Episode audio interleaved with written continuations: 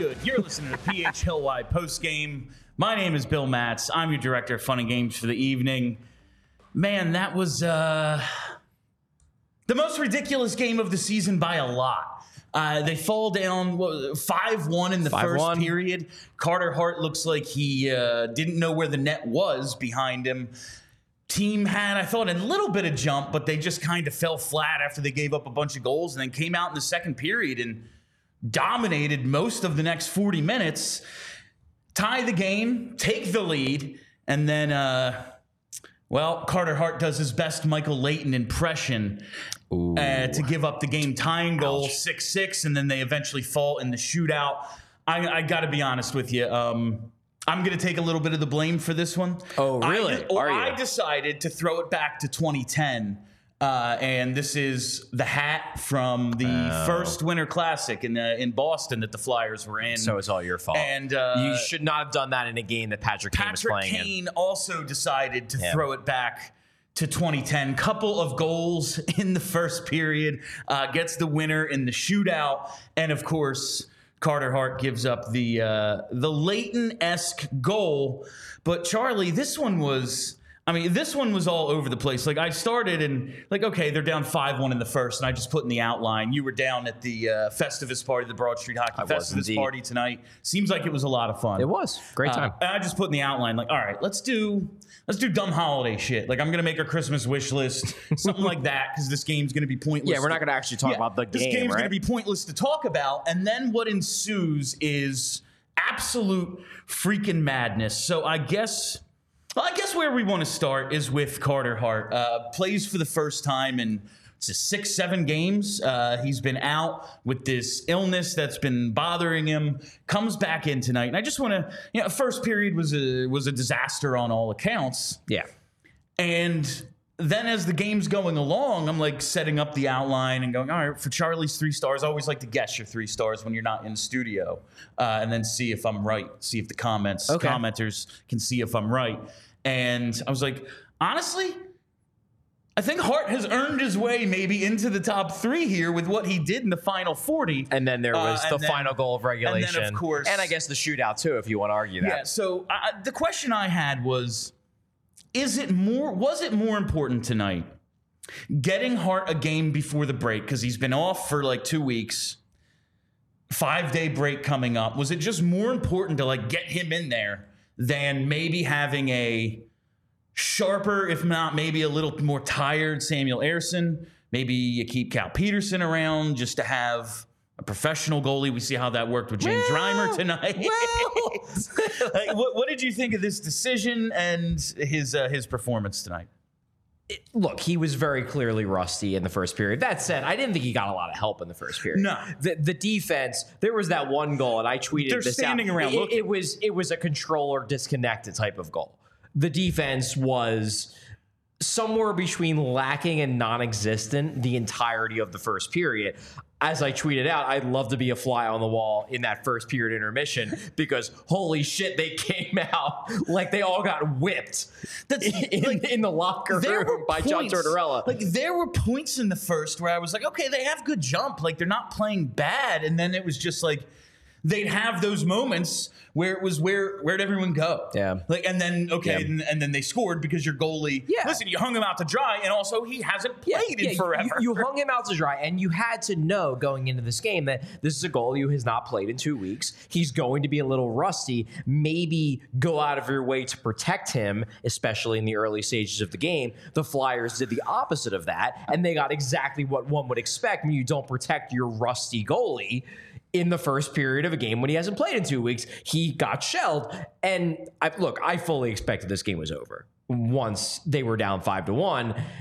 Again, I have no idea what John Tortorella said to the team in the locker room after the first period. I imagine he may have torn some things off the wall, and maybe there is some paint that used to be there that is no longer there anymore. But from the first shift of the second period, it was abundantly clear that, like, this was, I have to imagine this was the Peter Laviolette you know you better rip your heart out of your fucking your fucking chest, and otherwise you're not gonna like your ice time. It was that on steroids because you had like Travis Sanheim get a breakaway within like 30 seconds. It was it was immediate. like the difference. While I don't think like they were horrible for the whole first twenty minutes, obviously you give up five goals, you were very bad. Oh, yeah. uh, like Absolutely. you were bad, and then it was immediate from the start of the second period. They took over the game. Um, I guess now is the time I have to. Uh, you wouldn't have picked this, but my guess for first star of the game, okay. it was the Toyota turning point tonight. Nick Seeler, baby. I mean- Nick Seeler sparked this comeback. It was so. What was very funny was the fact It that was we. his- It was the fact that we clipped the Secret Santa thing, and I went on here and I said that Nick Seeler is the nicest guy in the nicest guy. Flyers locker room, and then we see that video of him just absolutely reaming out the official for justifiably so. It, like it seems like what happened was the official originally did not call a major on the other guy. Then after Seeler yelled at him, he threw Seeler out of the game and then was like, "Oh, he's actually right. You're still out of the game, but I'm going to call the major on the other guy." It was so like because in that situation, I expect John Tortorella to be losing in his mind, and what they showed on the broadcast was him just going, "Why?" Why? Yeah. Like over Yeah. and over.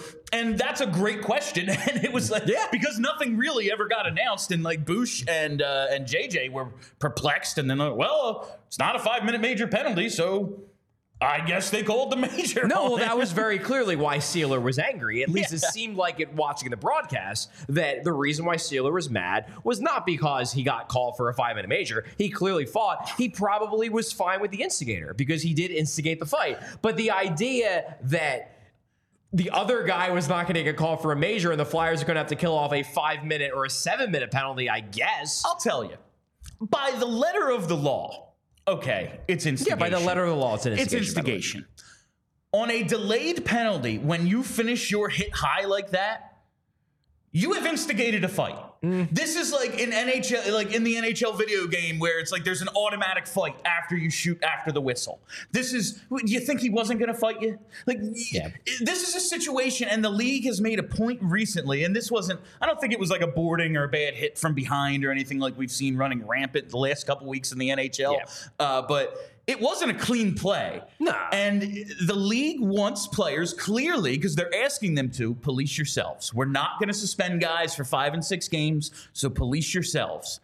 Nick Seeler did exactly that, and he got kicked out for it. I just thought that was. I think he got kicked that out. was a miss. but but he got he That was got a misapplication of justice. It absolutely was. He got kicked out for yelling at the referee For getting the call wrong. For getting the call wrong, which, like, yes, that's justifiable. However, it was very clearly an example of someone where, like, you know, when you when you get into a fight with a friend, and you know the friend is right, and you change your behavior because the friend was right, but you're still mad at the friend for being the one to yell at you for it. That was that.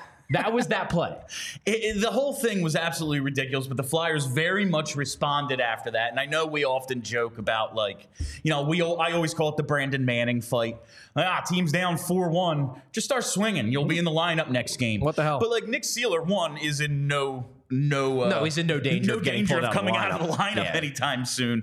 Uh, and also, he's just like I, I- just thought that was a great move. Like it's five one. Why not? I'm gonna start and- swinging. and- that's that's what hockey was for a hundred years, and it isn't anymore.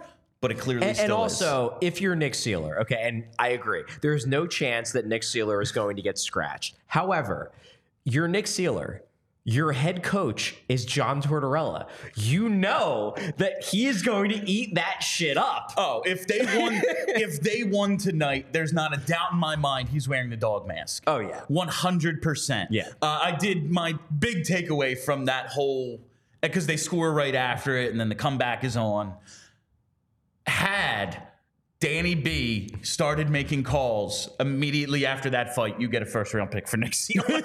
there's not a doubt in my mind. Uh, there's a lot of stuff in here that like because the game changed so. Th- This game changed so much. I do want to go back for a second to Carter Hart. Okay, yes. Because I do think so. What I will say about Carter Hart's game, I will say that first period he was clearly rusty.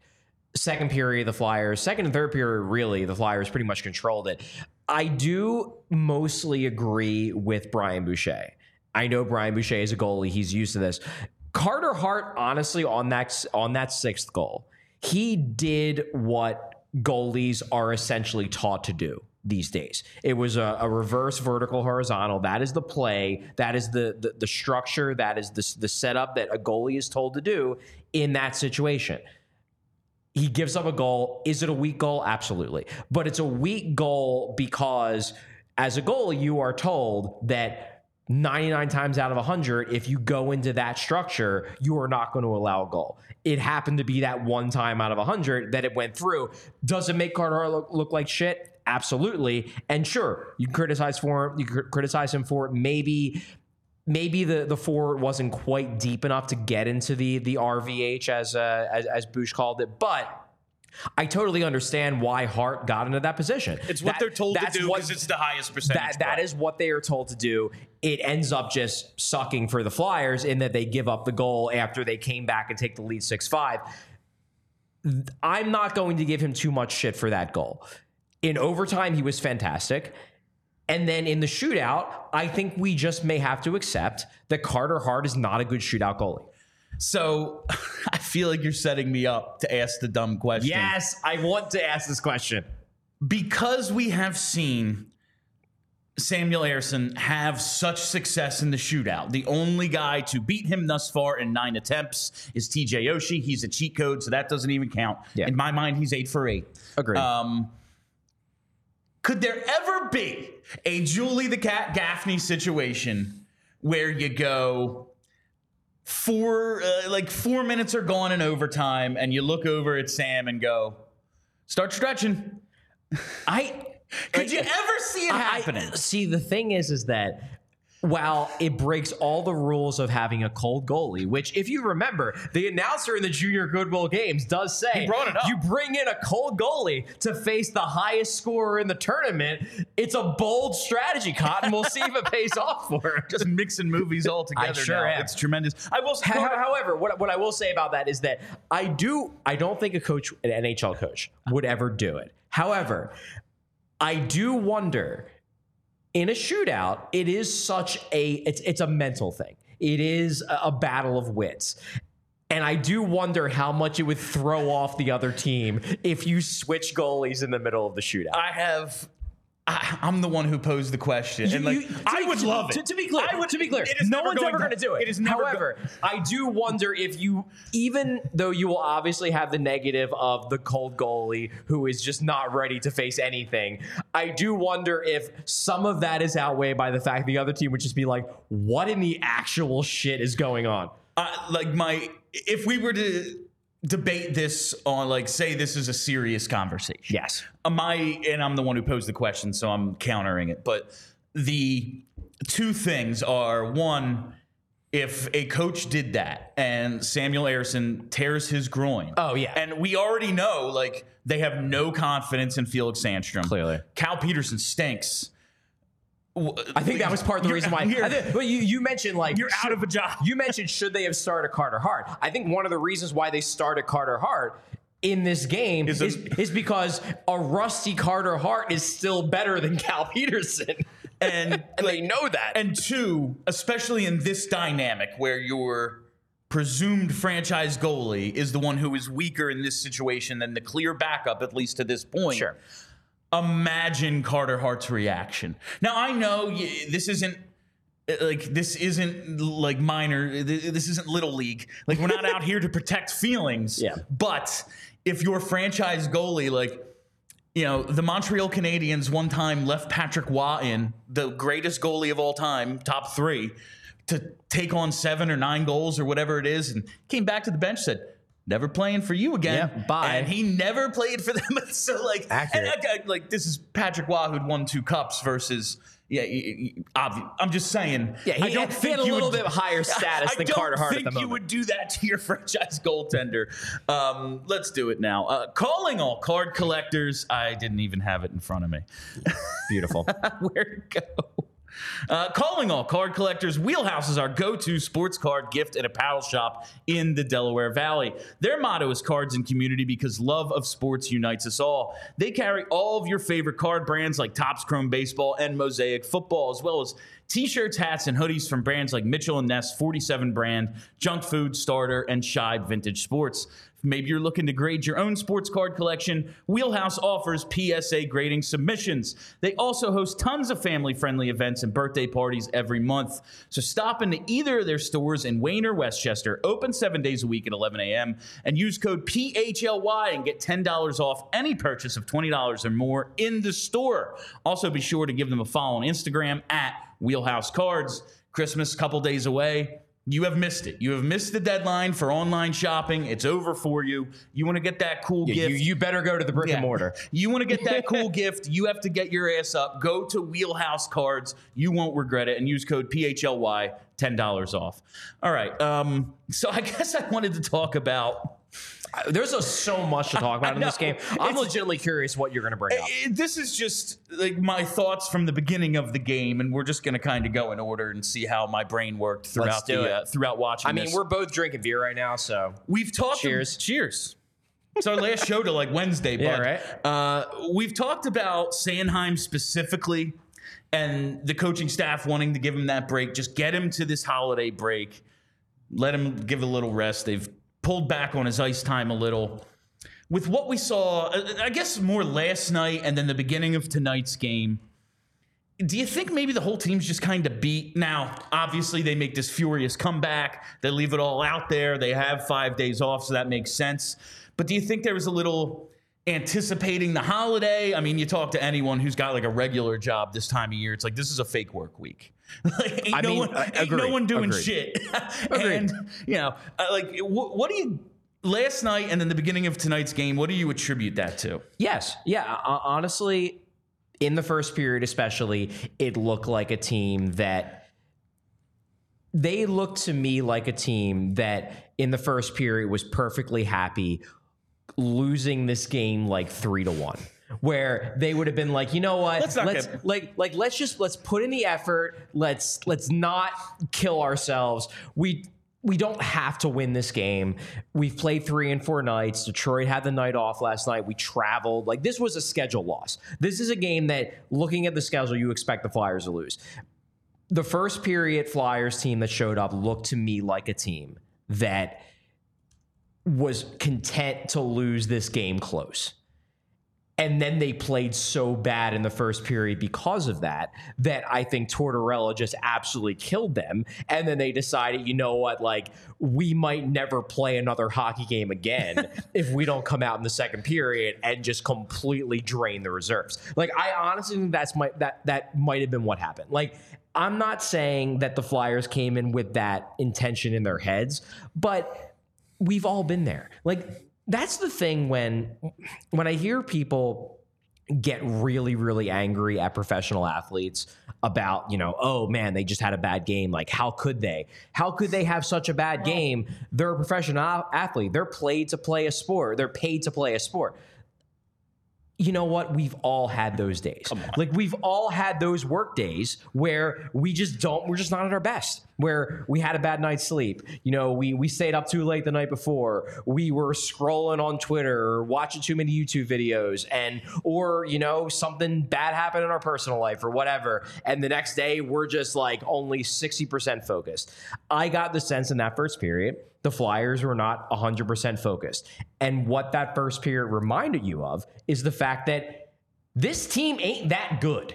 And if they are not focused, they are going to get their doors blown off. Now, if they are focused and they're playing as a cohesive whole, which they did largely over the final 40 minutes of this game, they can do what they did, which is come back from five to one. But I'm almost looking at this team now. I'm looking at this team and saying this is a team with a very low floor and a pretty high ceiling because when they are not giving their all, they can lose to the winless San Jose Sharks. When they are giving their all, they can beat like the Vegas Golden Knights and the Carolina Hurricanes and the New Jersey Devils. and it was like there was a little bit of um uh, this game, like the Sharks game, yes, they lost. Also, I thought they outplayed them a lot in that game, and it was just like Fair. Eventually, they were going to win. Now But- that's no excuse. but- but also eventually they were going to get a save. This is coming from the guy who spent the first 20 minutes of that show destroying them. Oh no, there's no excuse. Like I don't care. Like eh, what was due for what and regression. Like you beat the team that has no wins because they have no fucking wins. Right. But like tonight was kind of just that reminder of what they're missing. Because the big difference in the first period, other than just like mental breakdowns and the goaltending, Yeah. to me was Larkin, DeBrincat, Kane. Fair. They had absolutely, it looked like a power play when those guys were on the ice. They had absolutely no answer. They were skating circles around them. If anyone's worried about the uh, hip resurfacing surgery and how Kane's Yeah, he- he responding looked to good. it, at least he looked uh, pretty damn good tonight. Yeah, he did. Uh, and he's out there with, you know, Larkin and DeBrincat. So it's not like he has to do all the heavy lifting. Just like, hey, guy who can score all the goals, score us some goals. Score us some goals. And he did tonight. So yeah, I, do you think the Flyers' style of play? And they, obviously, they've overachieved quite a bit this season. They've been playing over their heads. Now, maybe they can continue this, find a new level, but they've overachieved. Yeah, I and thi- their I style we're- we're of play is fucking tiresome. like, let's block every shot and then let's try to get odd man rushes. That seems tiring. Um, are we just in for nuts, nights like this sometimes where it's and like stretches like this where yeah two games in a row they just don't have it And most nights they do but it's real hard to do this 82 times Probably. Uh, honestly, but I don't even necessarily think it's that they're not giving it their all. I just think that my view of this Philadelphia Flyers team is that they are not as talented as most of the teams they're going to play against. And because of that, they're going to have nights where they struggle.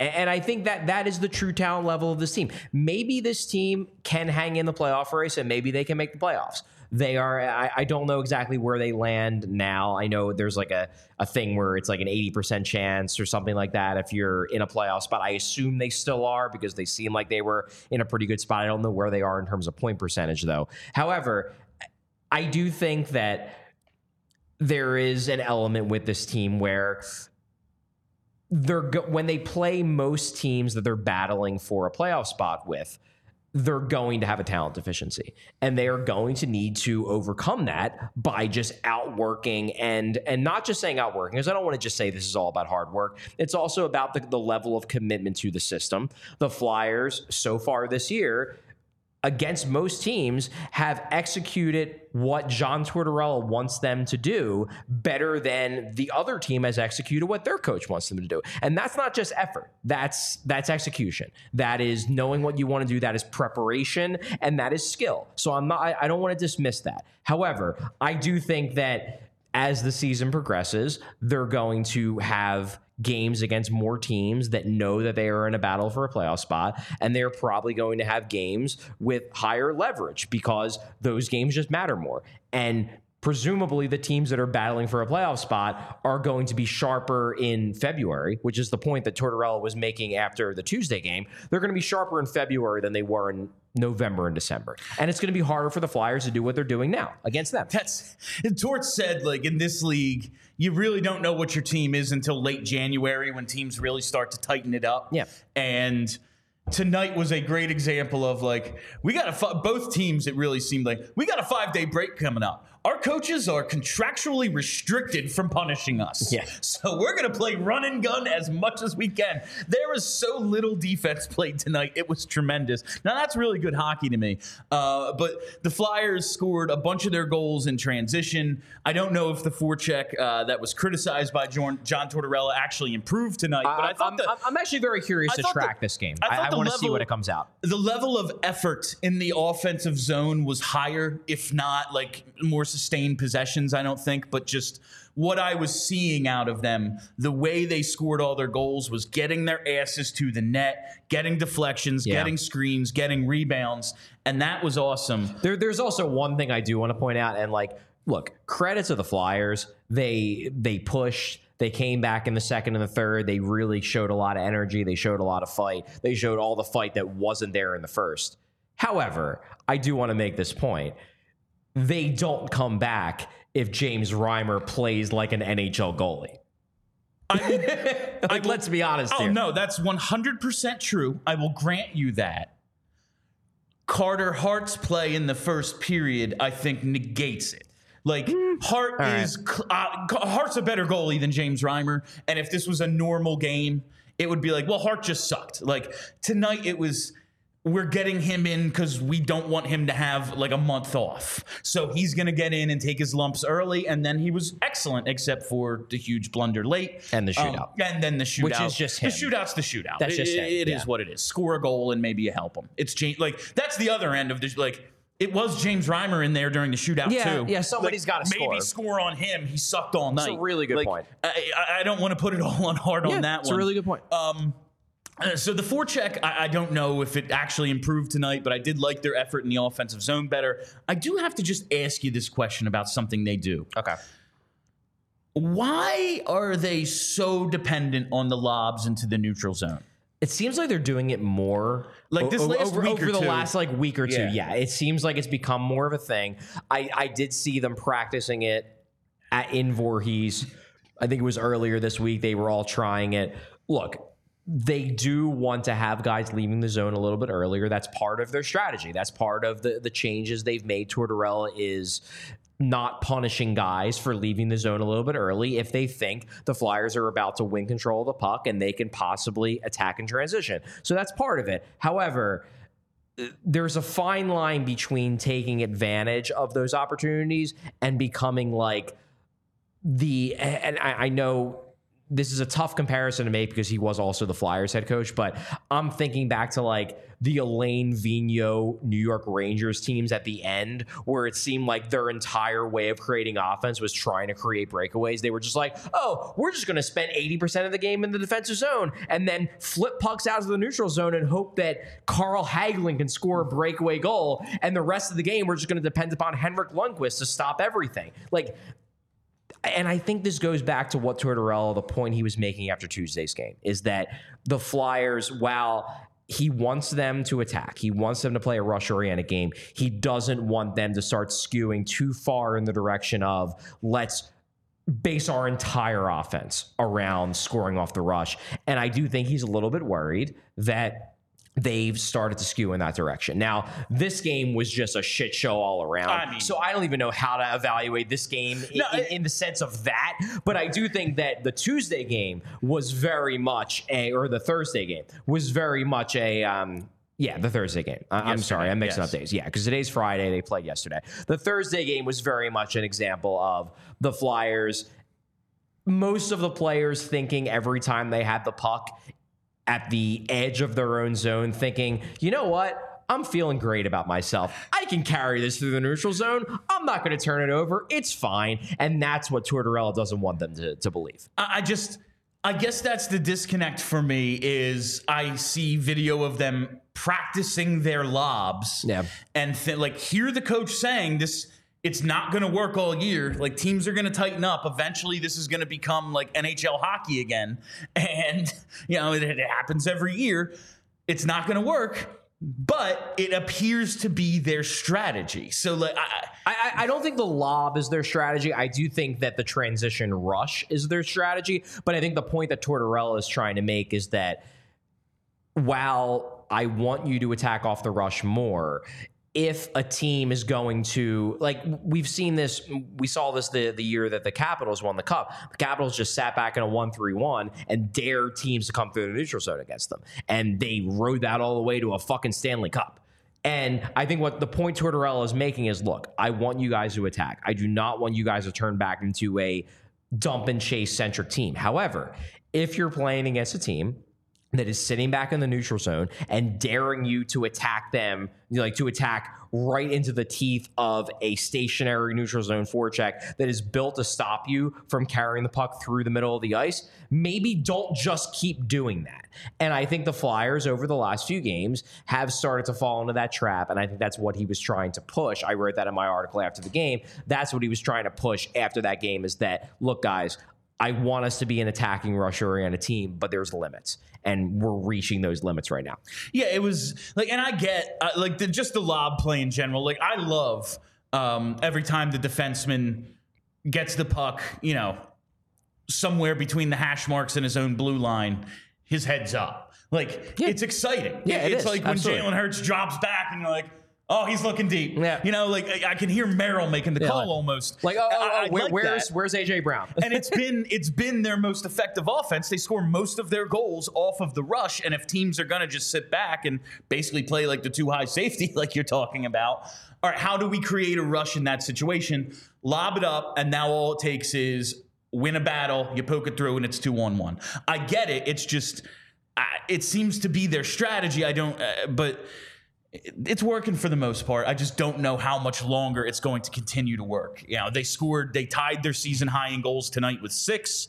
Uh, Look, Bill, I'm skeptical that this is all going to keep working. So, All right, so that's- the the lob is just a small part of why I'm skeptical that the Flyers are going to keep winning as many games as they've been winning. Fair enough. It's just something I've taken note of over the last couple days. Something you should take note of. It's where to get your bagels, baby. You got to go to Bagels and Company. They were our presenting sponsor for the Reading Terminal show early this week. Uh, you saw me take a bite of one on the air. It was actually Really good It was actually delicious. Re- really good Uh, I bagels, ate a yeah. dry like untoasted, unsmeared bagel, and it was very tasty. I'm totally fine with like so my my thing with bagels is that look, I prefer them to be toasted, but as long as you put something good on the bagel, I'm happy to have a bagel on untoasted.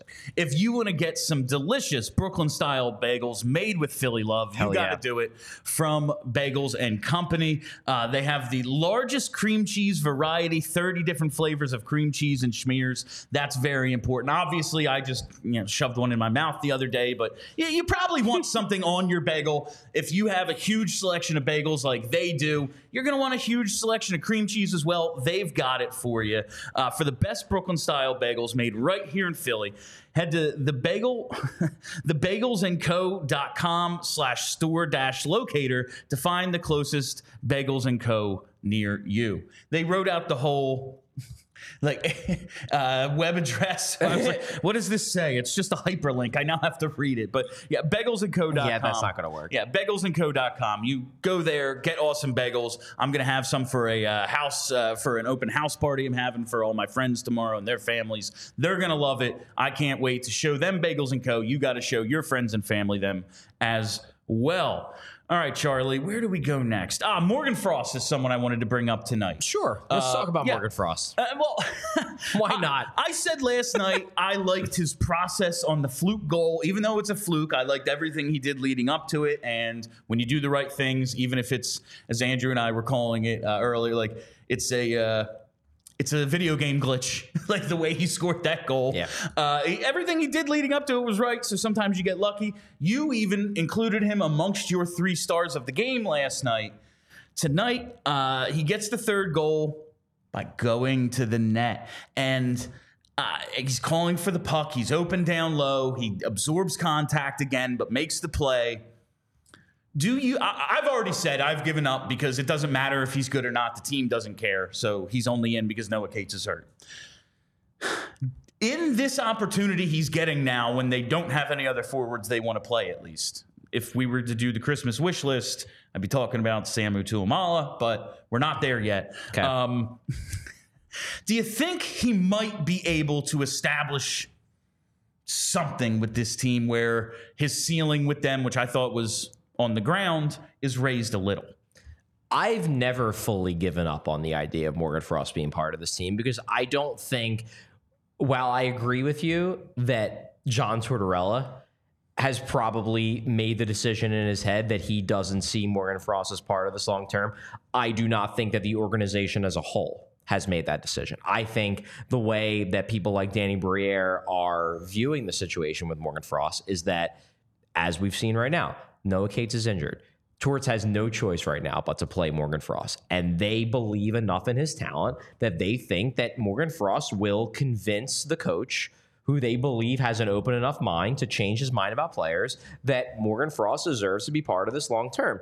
I think Morgan Frost had a pretty good game tonight. I, obviously, he scores the goal, but he also had legitimately really good underlying metrics. Looking at the uh, the on ice expected goals metric for him at five on five, he was actually second on the team with a seventy three point nine three percent uh, on ice expected goals share at five on five, behind only uh, our good pal Garnet Hathaway, who man. Can, let, us talk a few more minutes about Morgan Frost, but I want to talk about Garnet Hathaway because man, he's fun. He's, Uh, great. but I, I, look, I think Morgan Frost, and I've made this point quite a few times on the show, because of what I see as his inherent limitations as a, as a player, I think he has to score a lot to convince the people in the organization that he deserves to be part of this. But I do not want to rule out the possibility that he doesn't have the skill to score that much. If he can establish himself as a yearly 60 point a year guy, if that's who he is, then the Flyers got to find a way to make him fit because you can't be just tossing those guys out for no reason. I still think in the end that three years down the road, he's not going to be here. That's my guess. But I don't think it's as black and white as you've presented it, where it's just a matter of time before he gets traded. I think there's still a chance that Morgan Frost could carve out a long term spot for himself in this organization. I do. I I would like to believe that that's a possibility because it means Danny Briere has as much or more influence over what actually happens than the coach. I think John Tortorella's in charge. That's and so because of, and I'm not saying that's good or bad. I'm just I see this as kind of a if not he's in charge a 50-50 situation. And if he's going to, you know, like Bill Parcells said, be the one making dinner, he's going to be the one picking out the groceries. uh, like and Fair. whether he's right or wrong about Morgan Frost, I think his mind is made up. But I'm starting to see some things out of Morgan Frost that I, I don't I don't know if I believe in him either. Like I might be closer to John Tortorella than Danny Briere on the Morgan Frost scale. Uh, but he's starting to show me some things that open the door for the possibility, like you're saying. I don't I don't know. Like he's got two goals in two games, great. He's also hasn't really produced a ton this year. That's true. He, he has not looked like the guy in the final 55 games of last No, season. no, it- it's reasonable to say that even though I think by the eye test, in my mind, Morgan Frost over the last few weeks has looked pretty good. Yeah. I, I think he's made plays. I think he's had quite a few legitimately good games. However, if Morgan Frost is going to be a part of this long term, he can't just pass the eye test because he doesn't bring the same things to the table that. You know, I'm not even talking about an Owen Tippett. Owen Tippett obviously brings the fact that he's a power forward and can also score a lot to the table. But even like a Noah Cates, Noah Cates is a guy who you can trust to shut down the other team with two minutes left in a game. Morgan Frost is never going to be that guy. If Morgan Frost is going to be a every night in the top nine NHL player on a cup contender, he has to score a lot of points. I think he theoretically has the talent to do so. However, since Noah Cates has been out, he has not scored a ton of points. He scored some points. He scored a goal tonight. He's had some points. He's been fine. I think he has to be better than fine if he wants to be part of this long term. All right, it's Garnet Hathaway time because this dude, while I will give, while I am giving Nick Seeler the credit for the comeback, uh, and it's a damn shame they didn't finish thing this thing off tonight. And I'm, I'm glad I didn't have to come on here and be like mad after the show. Yeah. Because like when they're down five one after the first, I'm like, all right, I gotta get in character. Not really. Like it's the last show for for like uh, like ten day or eight days, whatever it is. Like I don't know, but I just I don't want to have our Christmas show be me mad. You know, I'm wearing this hat, I'm wearing this sweat. I don't. It, so at least they did that. But Hey. I'll give Seeler the credit for the comeback. But if I'm gonna give an assist. Garnet Hathaway got the boys going tonight. Uh, it starts with the big hit in the neutral zone. God, I- that was such a good hit. I thought that at first, like in real time, it was like cutting away, and I just thought it was two guys who ran into each other. And then they show the replay. Oh, I know why Detroit was pissed. It was a clean hit. Oh, yeah. But he fucking wrecked him and he did it on purpose. no, it, it was a clean hit, but it was a vicious hit. yeah. It was No, a vicious He hit. had ill intention. He sure did, did. not I'm sure he did He- not mean to injure him. he wanted to hurt But he him. wanted to hurt He him. wanted to hurt him, Yeah. absolutely. No, that was and that's hockey, baby. But Yeah. uh, Garnet Hathaway, and then like in the scrum after the fact. Like this is the thing about the instigator penalty to me. The Flyers will never draw one because they are a team of dudes who are ready to go. Like, oh, you want to drop your gloves? Mine are already off, dummy. Yeah, right. You fucked up. like the like the Hathaway fight early, where he hit the guy and they came, and he was like, oh, "You're dead." like that was in the Colorado. I don't remember what game, but tonight uh, in that scrum, he is punching two dudes. He's throwing body shots. He's throwing around the other guy to get to the dude behind him. And he scores a goal tonight. Um, Bill, I told I you. love Garnet Hathaway. Bill, I, I told you in in training camp You did. about Garnet. Hathaway. I was like, look, I do not know if the signing of Garnet Hathaway is the most intelligent thing for a team in the midst of a rebuild in terms of make, you know blocking spots for the kids. I don't know. It might not be. What I do know based on how much I had watched Garnet Hathaway. Because I'd watched Garnet Hathaway a fair amount. He was a guy who I always admired from afar as a guy where, hey, if my team's good, I want him on my fourth line. He was one of those guys for me. And when they signed him, I was like, you know what? Maybe not the smartest thing for a rebuild. But for people like me and Bill who have to watch every single Flyers game, I am pumped they signed Garnet Hathaway because he is a damn fun hockey player. And he is a damn fun hockey player. I think I expected a little more offense, but I just looked up his uh, his career splits, and the reason I expected that. Five goals in 26 games in his career against the Flyers. Uh, there's only one team he scored more against. It's Columbus. He also has 11 points against the Flyers. That's the most of any team. He's beaten them up a little bit. That's maybe why I expected a little more offense from him. Fair. But also, the line he's on, what can I really expect? But like tonight, that fourth line was absolutely buzzing. Scott Lawton played one of his best games Yeah. of the year so far. Yeah. Nick Deslauriers actually had an impact for the first time in a while. Like that line was good tonight. And that leads me, I guess, if we're talking about Garnet Hathaway and that fourth line, Scott Lawton was very good tonight. He was. I think he had two points. He's going to be one of my stars of the game. He, I think he had a goal and an assist. He did. Uh, he was all over the place, and this is the kind of game you kind of need a dude like Scott Lawton. If it's going to be a shit show, I want Scott Lawton on the ice. And he always does kill the Red Wings. yes, that, I think they said it's his eighth goal in, In his nine last games. nine games In against the nine Red games. Wings. Yep, yep. Uh, so yeah, he kills them. Um, I, that line played well. They actually made an impact for the first time in a little bit, I'd say. They started the year great and it kind of sagged. But we talked the other day, once Lawton maybe gets it going a little, is he, all right, paling back to the fourth, Lawton back up? Do you want to see that happen? Or do you want to kind of see what them roll with this? Because it's working a little right now. Well, By working, I mean they were good tonight, even though they lost seven to fucking six. look, this was the first game in a while. And by a while, I mean like about two or three weeks, Yeah. where we saw the good version of Scott Lawton. I would like to see a few more games Okay. of the good version of Scott Lawton before I am ready to move him back up the lineup. And look, we had this debate earlier this week. We've had so many shows, I don't remember which day it was, but we've had a lot of shows this week. I said that I expect that Scott Lawton will get it back going. Tonight, he got it back going. However, this is just one game. I want to see, and it kind of sucks because now they're going to have a five day break. Who knows if he's going to be carried over? But at least this reminds him that he's a good hockey player and he can do these sorts of things. This just struck me as such a Scott Lawton type of game, oh, where yes. this was a game that was like entirely fueled by vibes. And Scott Lawton is like the most vibe hockey player It's- on the Flyers. It's why he's still here. Yeah. It's why other teams want him. Yeah. Like this sort of game. Uh, I guess I also have to talk about the blue line a little. Um, Travis Sanheim, 25 40 tonight. Obviously, like Nick Seeler gets kicked out, so you're down They a guy. played it overtime, too, so that helped. goes, they play 65 minutes. Yeah. They don't have Seeler. He only plays 824 before he gets booted. So it makes sense. And it's the last game before the break. Like they wanted to get him here, but Last game of the year, Brent. Can't hold anything anything back now. uh, but a couple of assists, and he looked.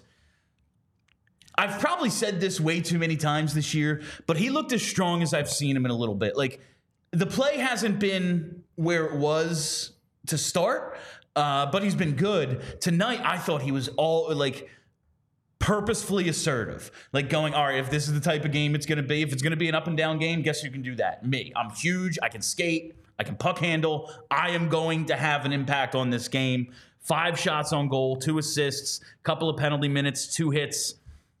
Sanheim, I keep expecting the disaster game. Like we had the Ottawa, the, it was really just the play in Ottawa. Like it wasn't a good game overall, but it's okay. That it was a Drew- cla- it was a classic Travis It was Sanheim just the play. Sanheim when he makes a mistake, it's a disaster. And it was like, yeah, Drew took him to school a little bit. Also, Drew's one of the best puck handlers I've ever seen. So like, I think Drew's what- a Hall of Fame yeah, player. like what's going to happen? He probably should have won a Selke in his career at some point. Um, I. I haven't seen a huge dip in Sanheim. I know they've backed off his minutes, but tonight he plays over 25. Is he really going to keep this going? Like, eh, I, I don't believe it, but he hasn't. He hasn't slowed down. I think if Sanheim keeps playing with the assertiveness that he has been playing with, yeah.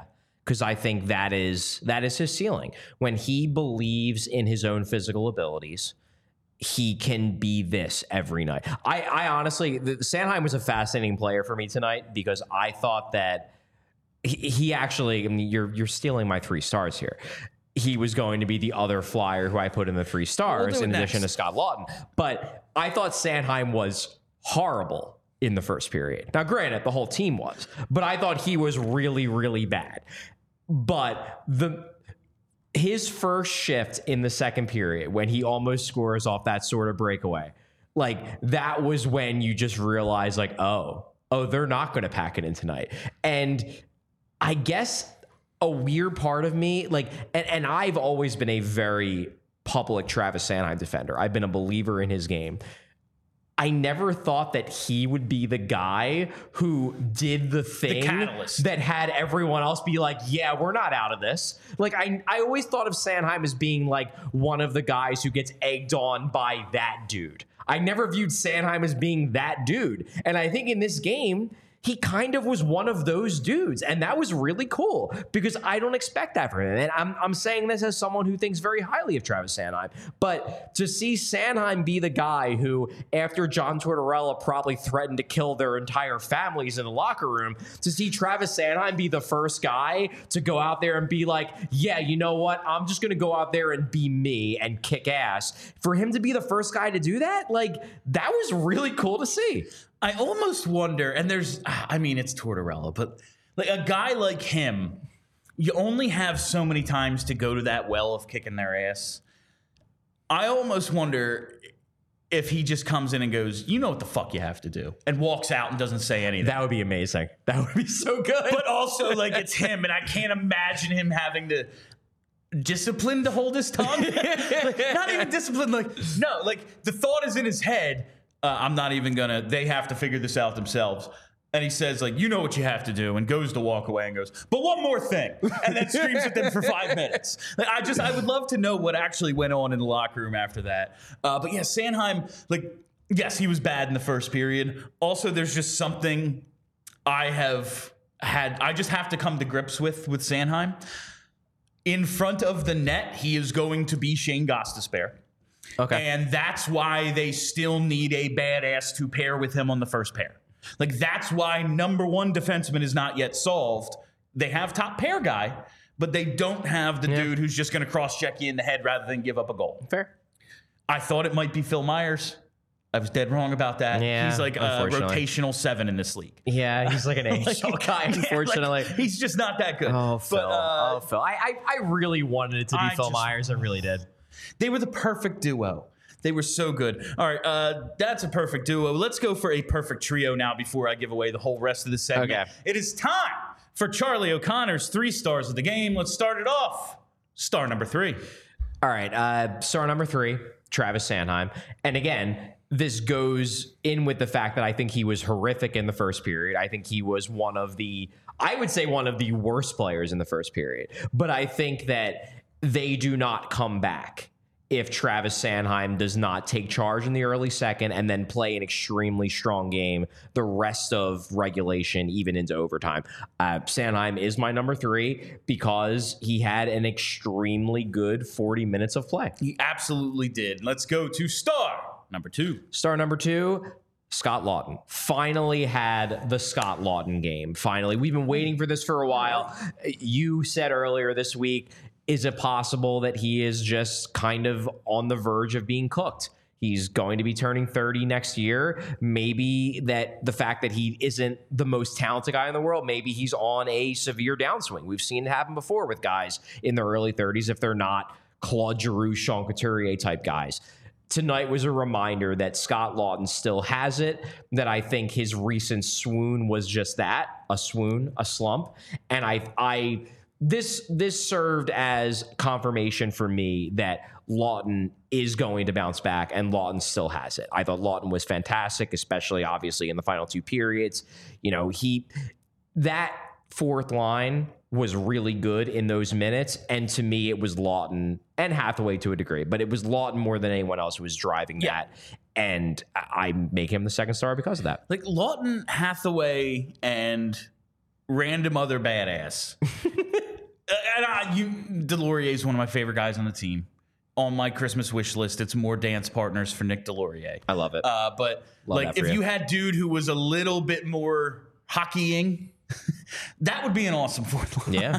All right, star number one. yeah, I mean, star number one is the guy whose name I don't even want to say. It's it's Patrick Kane. He was the best player on the ice. I, it sucks. I I, I hate I hate to give him credit. Like I, it's one of those like drill tweets. Like you know you you don't have to give it to him. But like I kind of second thought, I kind of do have to give it to him. not going to say the rest. Um, he was really good. No, I mean it was.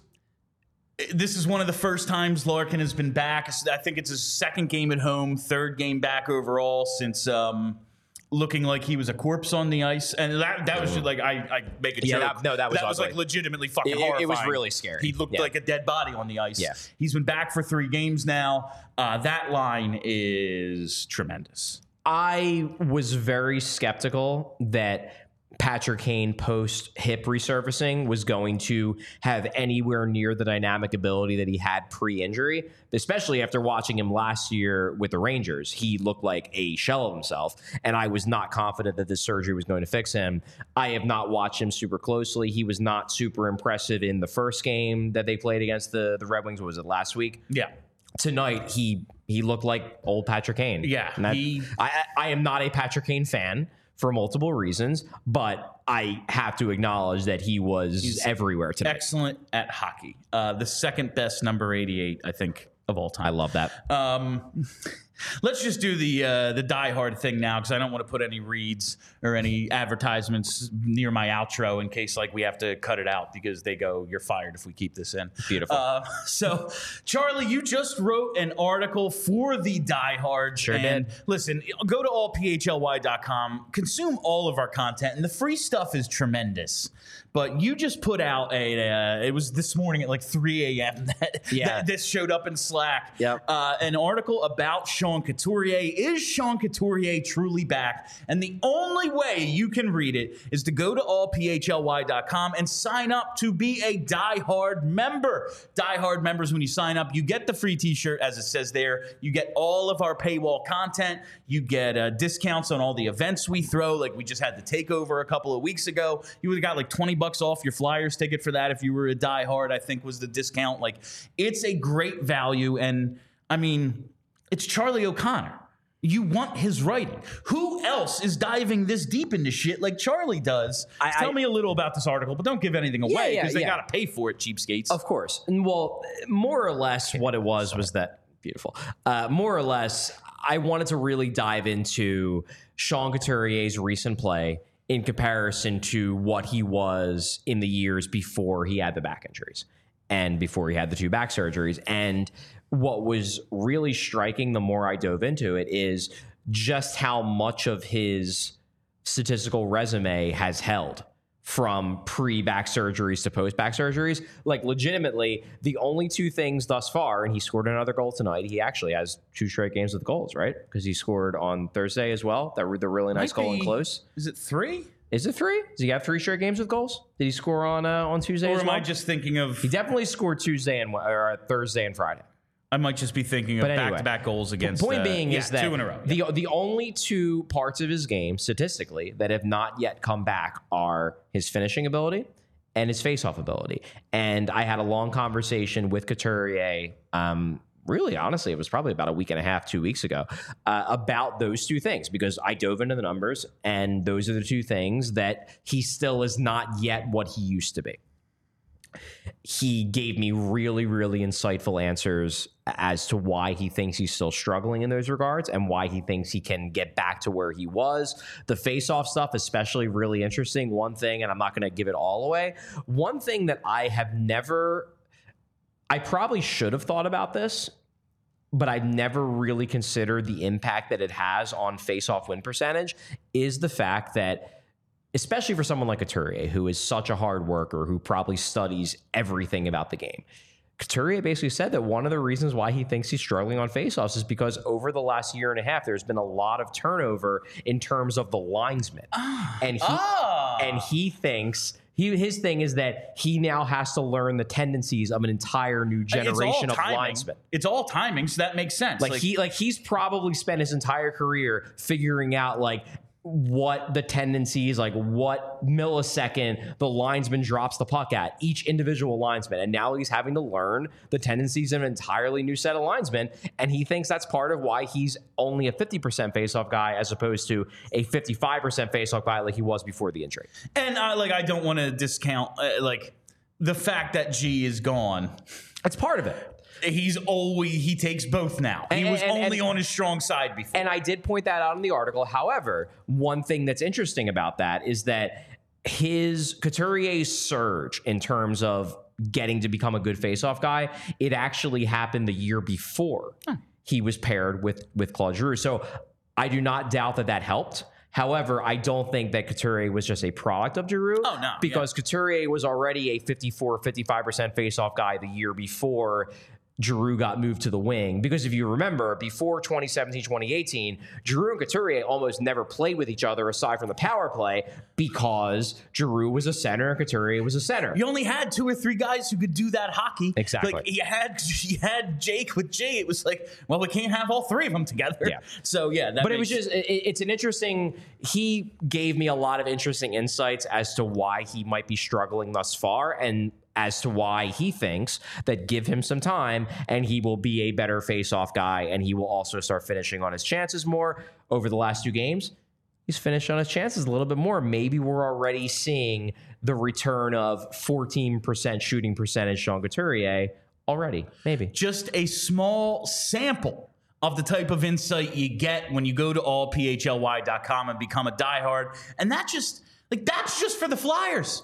Yeah There's all the other sports too. There's really no reason not to do and, it. and, and a little teaser. Yeah. Little teaser. Ooh. I just may have edited and began to prep a an article by our friend Alexander Appleyard about one Matvey Michkov, The Mad Russian?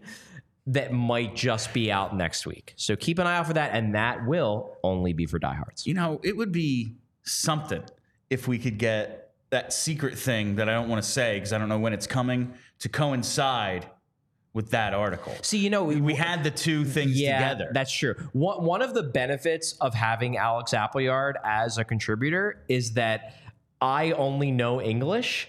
Alex knows multiple languages, and therefore Alex can interview players who do not like who their only language is not English. So this article may have interviews with people who know Matvey Michkov quite well, possibly because they might be on his team. you might want to get ahead might of wanna the check that out. and become a diehard member. Might wanna check All that right, Uh, that sounds like a ton of fun. Uh, I just want to because I took five minutes to do this. I want to read you some of my Christmas wish list. I didn't ask you to do it, so Yeah, I'm I don't have I'm not going to tell list. you to come up with something on the spot. Uh, my first thing on My the Christmas wish list is sleep. Let's go home. Uh, Samu Tuomaala, uh, he had a goal and an assist last night. It was his seventh multi-point game of the season. He didn't record a point tonight, uh, but he did have four shots on goal in what I think was a 5-4 shoot, shootout loss for the Phantoms. Is that what it was? Uh. Lazinski scored. There's some uh, Lycksell scored again. So there's some good stuff going on. I saw a comment earlier. I hope people are watching the Phantoms. I do too. Now I don't have the time for that. I simply don't. There's too much. There's simply too much hockey, uh, NHL hockey, and too much wrestling out there. Uh, but it sounds like it's going well for the Phantoms. Uh, wish list number two. it- it's down the line. This is like when I do the game time read and say, buy someone a ticket to something, and then you have an event to look forward to. Cutter Gauthier, just bring him to me. Just bring him to me. I want to see him. You want Cutter Uh, Gauthier. A first round pick for Sean Walker. That is on the list. The Lindros era black jerseys. When? When's it going to be our Don't, time? I don't like them. Wh- You don't like them? Not a fan. That's. Not a fan. But like the black jerseys they wear now. Yeah, they're not You good have either. to acknowledge that the old ones are better. I would agree, but I, I don't.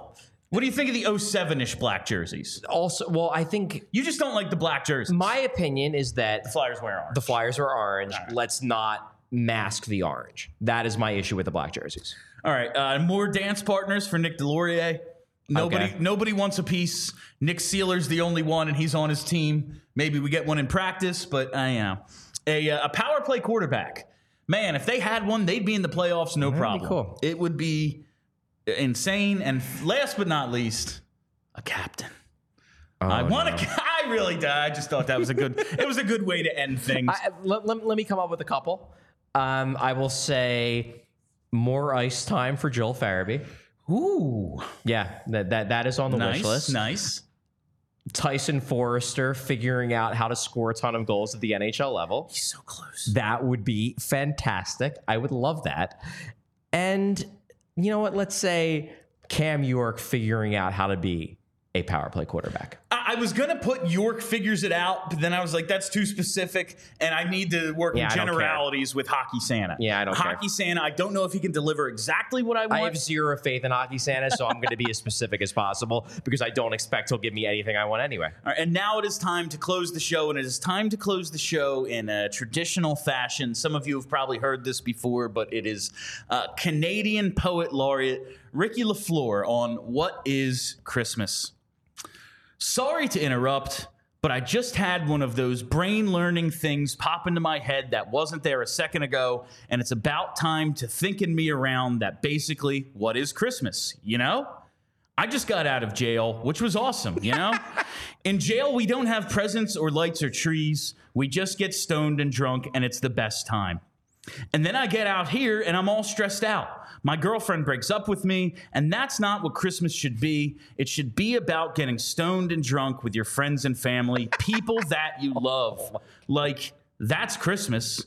None of the presents and lights and stress and shit, just getting drunk and stoned with your friends and family, people that you love. Get drunk and stoned with your families. If you don't smoke dope, dope, if you don't smoke dope or drink, just spend time with your families. It's awesome. Merry Christmas. That'll do it for us tonight. Thank you all for listening. Thank you for hanging out. Merry Christmas to you, Charlie. Merry we will Bill. see you uh, next Wednesday, but until then, make sure you're subscribed everywhere. You know the whole spiel. My name is Bill Matz for Charlie O'Connor. Have a great holiday, Philly.